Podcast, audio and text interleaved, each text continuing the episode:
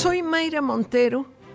Después de unas inmerecidas vacaciones que no han sido tales, sino que he estado promocionando mi nueva novela titulada La mitad de la noche, que espero que todos tengan la oportunidad de leer, incluso los próceres del Capitolio, para que veamos que no son rencorosos.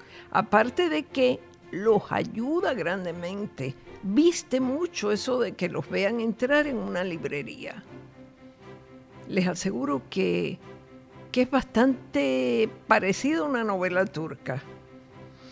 Bueno, bromas aparte, la noticia de la semana ha sido, sin duda, el ausentismo en las agencias de gobierno. Nos sorprende, pero no nos sorprende, como diría el legendario personaje del gran Luis Rafael Sánchez. ¿Cuántas veces hemos ido a realizar un trámite y nos dicen que es imposible porque la persona que firma el documento no se encuentra y no hay nadie que la sustituya? ¿Cuántas veces se retrasan trámites indispensables de compraventa de propiedades, testamentos, permisos para operar negocios o para simplemente remodelar una casa? Es que no debe haber un alma en Puerto Rico que no haya sufrido eso. Y si los números, el ausentismo meten miedo, más miedo mete, o sea, lo más aberrante es lo que han dicho algunos para justificarlo, que como los empleados públicos, en fin, están desmoralizados por los salarios, la zozobra y el rum rum de privatizaciones, pues por eso faltan.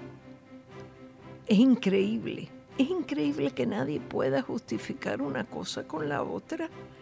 Los que hemos trabajado, por ejemplo, en agencias de publicidad, Sabemos que en un momento u otro se atraviesan periodos de vacas flacas y despiden a la gente, les bajan los salarios o les recortan beneficios y en general se impone un ambiente de desasosiego hasta que se consiguen nuevas cuentas. ¿Qué hacen los empleados que se quedan? Pues trabajar con más ahínco para levantar la cosa, quedarse muchas veces hasta la madrugada bregando con las presentaciones que se harán al día siguiente, temprano en la mañana, sin cobrar horas extras, por supuesto, y juntando el hombro hasta que la cosa empieza a desahogarse un poco. Ese es el pan nuestro en muchos negocios y yo recuerdo que en las agencias de publicidad era así. No se le ocurre a nadie o a casi nadie en la empresa privada tirar a mondongo su trabajo cuando más mal están las cosas y ausentarse, porque el resultado ya se sabe cuál va a ser. En el gobierno hay impunidad de arriba abajo. Sin que hubiesen aparecido las estadísticas que publicó este diario, ya el pasado lunes me refería al ausentismo de los legisladores, que son los primeros que nos dan el ejemplo, que nunca están en sus puestos de trabajo, se toman dos y tres horas de almuerzo, que los he visto con estos ojos. Se inventan cualquier excusa para que su secretaria, que debería ser la verdadera legisladora, se quede al frente de la, de la pomposa guarida y le dé el esquinazo a la prensa o a cualquier otro que pregunte. La indolencia y la falta de disciplina laboral viene de años. Al supervisor más o menos le da igual que el subalterno falte, porque a su vez él se ausenta también y sus superiores tienen que tragarse esas ausencias.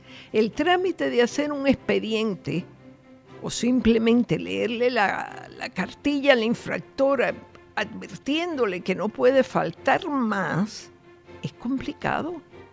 En la empresa privada no lo es, generalmente friendo y comiendo. Y el que falte de nuevo o falte reiteradamente va a la calle.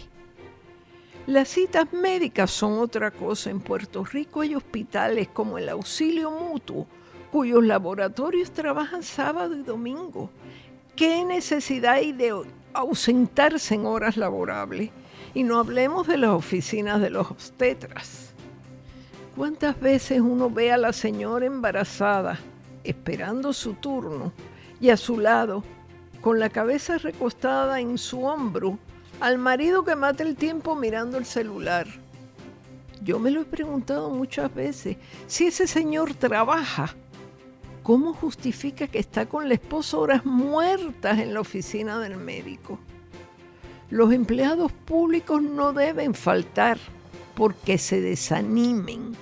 Y pongo este desánimo entre comillas, porque desanimados entonces y por lo tanto ausentes estarían los trabajadores de la empresa privada y de muchos países que lo pasan infinitamente peor y a quienes les inculcan que la única manera de echar para adelante es el esfuerzo y el sacrificio.